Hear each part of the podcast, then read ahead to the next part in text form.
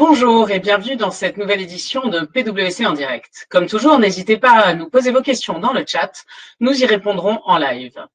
Nous sommes aujourd'hui le mardi 5 mai, jour de la Sainte Judith. C'est aussi le jour que choisit Coco Chanel en 1921 pour lancer son numéro 5, parfum iconique.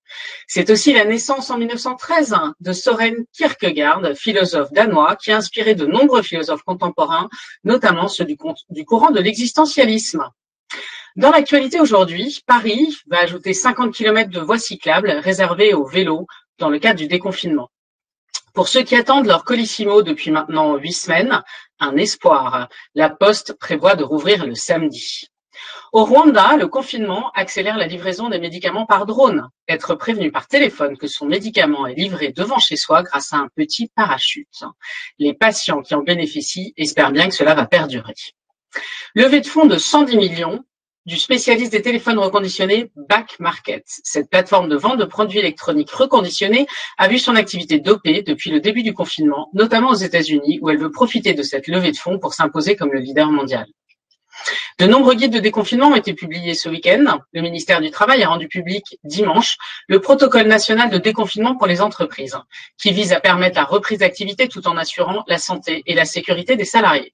Dans l'optique de ce déconfinement, les employeurs doivent, par ordre de priorité, éviter les risques d'exposition au virus, évaluer les risques qui ne peuvent être évités et privilégier les mesures de protection collective par rapport aux mesures individuelles. Aussi, le protocole insiste en particulier sur les mesures d'organisation du travail et de gestion des flux. Nous aurons l'occasion d'en reparler lors de notre webcast jeudi. Place à notre sujet du jour. Déconfinement, redémarrage de l'activité, comment piloter les opérations industrielles en environnement incertain. J'ai le plaisir d'accueillir aujourd'hui Vincent Barbard, expert supply chain, Jean-François Desréal, expert en excellence opérationnelle, et Stéphane Loubert, expert en industrie 4.0. Vincent, pour commencer, quelles sont la nature et le niveau des incertitudes qui attendent les industries après le confinement? Alors avant de parler des incertitudes, parlons déjà des certitudes. Euh, la certitude, c'est que beaucoup d'entreprises ont abordé cette crise euh, dans une situation délicate, d'autres un peu plus favorables, mais il ne faut pas oublier qu'on a eu des crises très significatives, notamment les crises des gilets jaunes et les crises euh, liées euh, aux, aux, retraites, à la réforme des retraites, et que les entreprises ont abordé, en tout cas certaines d'entre elles, cette période avec des difficultés financières déjà significatives. Donc la certitude, c'est que la crise, malheureusement, dans la grande majorité, va accroître ces, ces, ces difficultés euh, va accroître les, le besoin en fonds de roulement et donc la, la santé financière va, va devenir une donnée critique de la sortie de crise. Maintenant, les incertitudes, elles sont en fait de deux ordres, à la fois sur la demande, et euh, vous entendez tous les jours euh, des experts euh, économiques vous parler de modèle en U, modèle en L, modèle en W. en fait, il y a beaucoup de scénarios qui circulent par industrie sur euh, les profils de, de, de, reprise.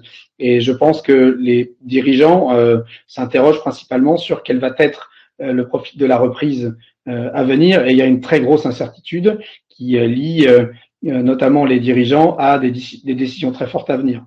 Une autre incertitude, c'est sur les ressources, qu'elles soient internes les collaborateurs, mais également les prestataires et les fournisseurs.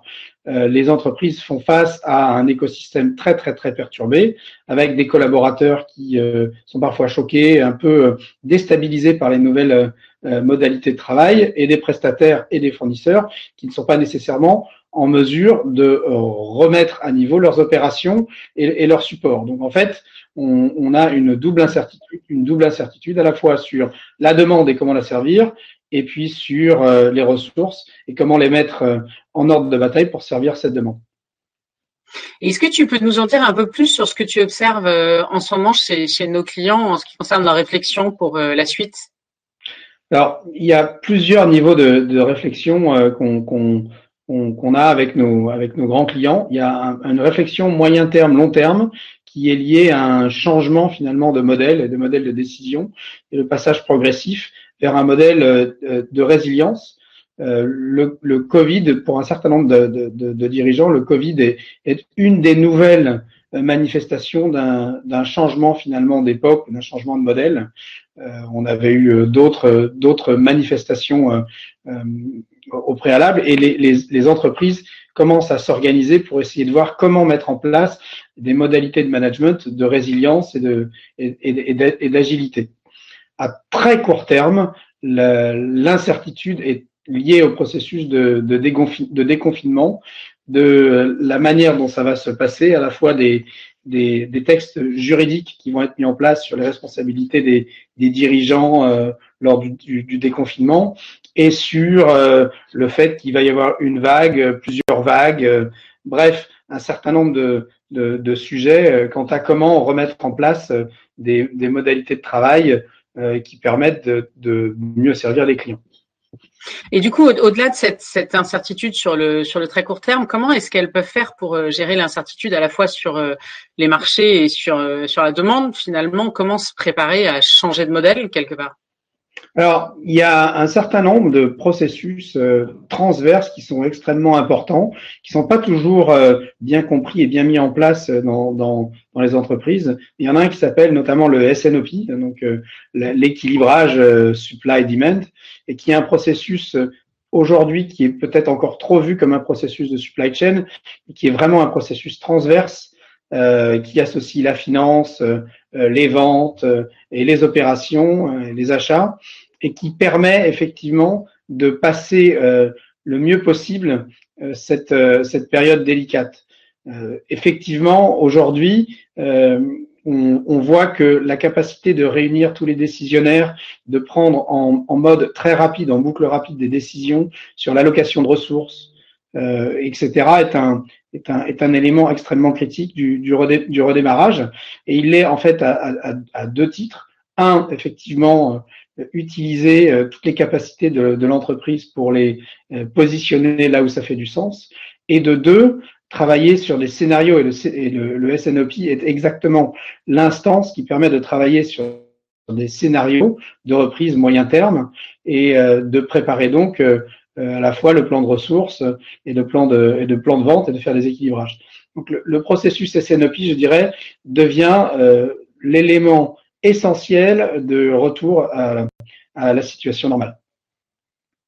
Merci beaucoup. peut-être en complément, euh, Jean-François, est-ce que tu peux nous éclairer, parce qu'on parle, beaucoup de contraintes euh, sanitaires hein, dans, cette, dans ce déconfinement, est-ce que euh, ce sera la, les, seules contraintes qui vont peser finalement sur la performance opérationnelle des entreprises? Bonjour à tous.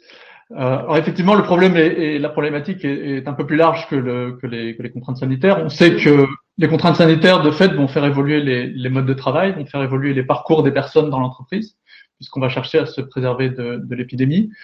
Et ça va, avoir, ça va avoir un impact sur les, sur les coûts, ça va générer des coûts additionnels et probablement une déproductivité, puisqu'on va être amené à mettre plus de personnel, on va passer plus de temps pour finalement réaliser les, les mêmes activités. Maintenant, ce sujet-là, s'il est traité avec, euh, avec méthode et, détermination, j'allais dire, euh, les changements qu'il va apporter vont être probablement bornés dans le temps, c'est-à-dire qu'on va euh, mettre en place des pratiques, les tester, les valider, et une fois qu'on aura atteint des conditions sanitaires qui seront satisfaisantes, une fois que l'on aura mis à jour les plans de continuité d'activité, les PCA, et une fois que les, les salariés ont, repris leur marque, ce qui est peut-être d'ailleurs une des choses les plus, les plus difficiles, euh, voilà, ce sujet sera, ce sera, aura été traité. Toutes les autres incertitudes que mentionnait Vincent, euh, sur la demande, sur les ressources, etc., euh, ça va être important pour la, pour la performance opérationnelle également. Et là-dessus, la, la, vraie réponse, c'est de travailler sur la flexibilité et sur l'agilité, à la fois pour améliorer la résilience, parce qu'on sait que on rentre dans un dans une époque d'incertitude, on est rentré dans une époque d'incertitude, travailler sur la performance. On, on, mentionnait le fait que les entreprises étaient dans une situation financière qui était parfois déjà difficile, qui avait une trésorerie qui pouvait être assez, tendue. Et on a probablement aussi une déproductivité liée aux mesures sanitaires qui vont être mises en place. Et donc, on va être contraint de trouver aussi des, des leviers de performance au-delà euh, de, des contraintes sanitaires. Mais du coup, est-ce qu'il y a des approches euh, particulières à privilégier pour définir et, mettre en place justement ces nouvelles euh, dispositions sanitaires? Alors effectivement, on a vu que les, dispositions sanitaires, euh, c'est une condition sine qua non de, redémarrage. Un, on veut éviter une nouvelle vague de, contagion, on veut éviter une nouvelle période de confinement. Et puis par ailleurs, on veut rassurer aussi les salariés qui peuvent être à travers cette crise dans des situations difficiles déjà, sur, le plan sanitaire, sur le plan social, sur le plan psychologique, et qui peuvent légitimement euh, rechercher, euh, chercher à être rassurés sur, euh, sur leur sécurité au sein de, de l'entreprise. Donc les entreprises ont tout intérêt à euh, travailler rapidement pour pouvoir redémarrer rapidement, se mettre rapidement au travail sur la, la mise en place des mesures sanitaires, le faire avec, avec méthode, et aussi pouvoir limiter l'impact de ces, de, ces mesures euh, sur les, la, qualité, les coûts, euh, les délais. Pour ça, il existe euh, déjà des, des, des, démarches de maîtrise des risques qui ont fait leur preuve dans les entreprises. Hein. Je pense en particulier à des secteurs d'activité comme la chimie, la pétrochimie, le nucléaire, évidemment, où on peut avoir déjà des, des, des, risques industriels et des risques sanitaires qui sont importants et où on a déjà des, des méthodes qui ont, qui ont, fait leur preuve dans le domaine de la, de la, maîtrise des risques. Il existe des approches de lead sanitaire hein, qui sont fondées pour beaucoup sur des, sur des approches AMDEC d'analyse, de, d'identification et de, et de maîtrise des risques, et qui sont assez adaptées à la, à la situation actuelle. Euh, un, parce qu'elles permettent de considérer les processus et les parcours dans l'entreprise de manière globale, et puis en même temps de, de, de sérier les choses, c'est-à-dire que on va s'appuyer sur des, sur des indices de, de risque pour prioriser, pour analyser, et pour traiter de manière rationnelle les situations à risque, pas partir dans tous les sens, pas courir dans, tous les sens, et minimiser aussi l'impact sur les, sur les flux opérationnels. Ces approches, elles présentent aussi l'intérêt d'impliquer les, les, opérationnels eux-mêmes dans la mise en place des, euh, dans, dans, la déclinaison en tout cas des, des, modalités pratiques, ce qui permet aussi de travailler sur les, sur les aspects de, de conduite du changement, sur la, la, diffusion des bonnes pratiques et sur la transformation culturelle qui derrière va être euh, nécessaire si on veut que les gens travaille dans un nouveau modèle avec de nouvelles habitudes. Merci beaucoup, c'est très clair. Euh, Stéphane, peut-être une question plutôt pour, pour toi euh, et bonjour. Euh, bonjour. Le, le, développement de la flexibilité des entreprises doit-il suivre la même logique finalement de revue des processus, hein, déjà au niveau de l'entreprise même? Mmh. Alors, la, la, la, question de la flexibilité, effectivement, elle est, clé pour euh, être réactif euh, opérationnellement et puis euh, de manière à pouvoir répondre au sujet de, de l'incertitude dont parlait Vincent tout à l'heure. Mais d'abord, l'objectif, c'est de, connaître déjà quel est le coût de la flexibilité. alors, on peut utiliser une approche de type contrôle de gestion ou une approche par analyse de la complexité. Euh, quoi qu'il en soit, ce qui est intéressant, c'est de, c'est en regardant finalement son, son offre euh, à la lueur de, de cette crise, c'est de se la réinterroger et se poser la question. Voilà, j'ai euh, j'ai un certain nombre de euh, de produits ou de services dans, dans mon offre qui euh, finalement sont peu vendus, mais qui ont un coût important en termes de en termes de pilotage, en termes de stockage, en termes de, de changement de fabrication. Et donc c'est euh, euh, la, la, bonne période quelque part pour se réinterroger sur euh, sur son offre hein, et de, de, façon à identifier quel est réellement le, le coût de la flexibilité sur un, certain nombre de, de, produits ou de références. Maintenant, une fois qu'on a euh, euh, peut-être fait le, le, ménage, on va dire, dans, dans son offre, peut-être temporairement, hein, face à, à, la période dans laquelle on est, qui va être, qui risque d'être encore un peu longue pendant plusieurs semaines ou voire quelques mois, on va dire, de euh, d'incertitude forte. Euh, une fois qu'on a fait un peu le ménage dans son euh, dans son offre, c'est de se poser la question de comment est-ce que j'améliore finalement la, flexibilité de, de mon entreprise et de et de ma production en particulier. Et ça, ça, ça passe par effectivement réinterroger le les, les processus de production. Alors on, l'aura vu sous l'angle, on va dire, sanitaire, tel que le, le rappelait euh, Jean-François. Euh, ce qu'il faut, c'est aussi maintenant le, le revoir d'un point de vue amélioration de la flexibilité.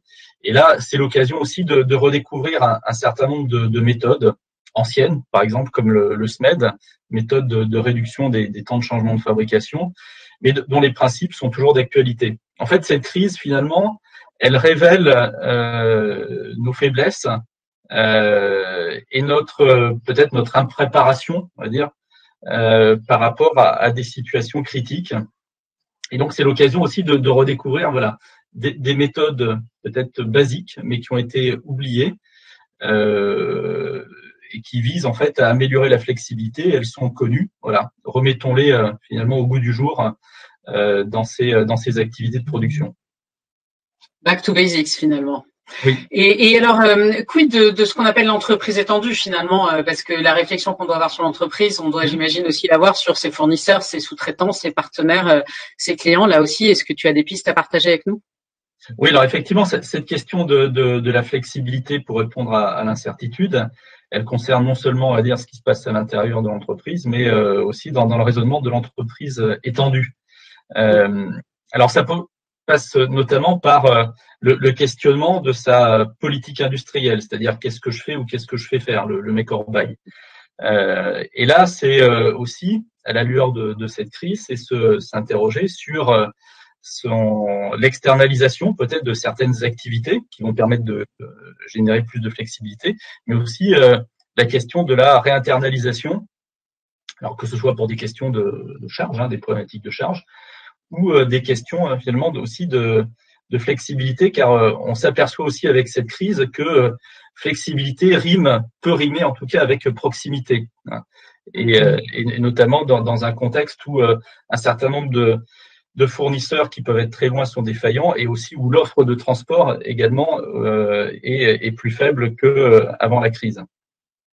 Et donc la, la, cette cette question de la euh, qu'on pourrait appeler euh, relocalisation, en tout cas, et rechercher, on va dire, des, du sourcing plus de, de proximité, c'est un sujet, par exemple, que l'on traite euh, actuellement avec un certain nombre d'entreprises qui que l'on aide effectivement à à identifier, à dire dans dans un rayon relativement proche et non plus à l'autre bout du monde, des capacités de d'approvisionnement ou de sous-traitance nouvelles et qui permettent effectivement aussi de, gagner en flexibilité.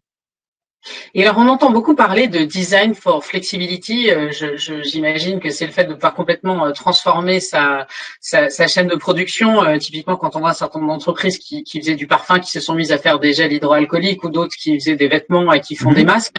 Est-ce que tu peux nous dire un peu plus ce qui se cache derrière ce terme? Oui, alors, effectivement, cette, euh, cette crise, euh, elle, elle, a, elle, a, mis en évidence la capacité de, de certaines entreprises, comme tu le rappelles, à, à euh, faire des, des, des sauts euh, d'offres produits quantiques, c'est-à-dire qui sont sortis complètement de leur cœur de métier euh, pour concevoir, réaliser des masques, des solutions hydroalcooliques, mais aussi des produits beaucoup plus complexes comme des, des respirateurs ou des, des robots de désinfection. Eh bien, euh, c'est euh, c'est effectivement euh, grâce à des méthodes agiles qui sont utilisées dans, certains secteurs que ce, ce, switch a été a été possible et de manière très rapide. Donc, ce qu'on appelle le, design for flexibility, en fait, c'est c'est la, la, capacité pour les, la, la, fonction, on va dire, développement de produits ou de services à travailler avec des, des approches euh, en termes de méthodes euh, nouvelles, donc euh, basées autour de la, conception modulaire, mais aussi des, l'adoption de, processus lean dans la manière de concevoir les produits avec l'introduction de, méthodes agiles qui sont nées initialement dans le développement informatique et que l'on utilise aussi, que l'on commence à utiliser maintenant dans le, développement de produits. Et donc, c'est toute cette chaîne entre le développement de produits, l'industrialisation et la réalisation qui doit être réinterrogée très rapidement pour pouvoir aussi faciliter cette, cette possibilité de répondre à une demande incertaine, nouvelle, à aller capturer en fait de, de nouveaux besoins qui sont issus de, de cette crise sanitaire et, euh, et donner la possibilité en fait aux entreprises d'exploiter des compétences euh, et euh, une partie de leur outil industriel en dehors de leur cœur de métier habituel pour aller voilà capturer des nouveaux besoins, aller proposer on va dire de, de nouveaux produits ou services. Et donc c'est cette euh, cette crise en fait, elle, elle, nous incite à sortir on va dire de notre zone de confort mais pour réellement sortir de cette zone de confort, ce qu'il faut, c'est utiliser en fait des nouvelles méthodes, vraiment des méthodes beaucoup plus agiles. Et alors, euh, dans le genre nouveauté aussi, euh, cette crise euh, fait, fait dans tous les domaines montre l'importance de la data et de tout ce qui est digital. J'imagine que là aussi, tout ce qui est nouvelles technologies, solutions digitales, est-ce que ça va contribuer à améliorer cette flexibilité dont on vient de parler? Oui, alors effectivement, les, les, les, nouvelles technologies, elles offrent la, la possibilité d'être à l'entreprise d'être plus résiliente, mais aussi d'être d'être plus flexible. Alors, juste avant cette crise, euh, nous avons réalisé une étude au niveau mondial sur euh, euh, ce que nous avons appelé les, les supply chains connectés. et cette étude, en fait, nous, a montré que les, les, industriels qui étaient les plus en pointe, ce que, ce que nous avons appelé les digital champions, sont des, des, entreprises qui ont connecté de bout en bout leur supply chain, c'est-à-dire de, de, leurs fournisseurs en passant par les, les, fonctions, comme je le rappelais tout à l'heure, développement de produits, industrialisation, réalisation, euh, distribution, euh, jusqu'à la connexion en fait avec euh, avec le, le, le client.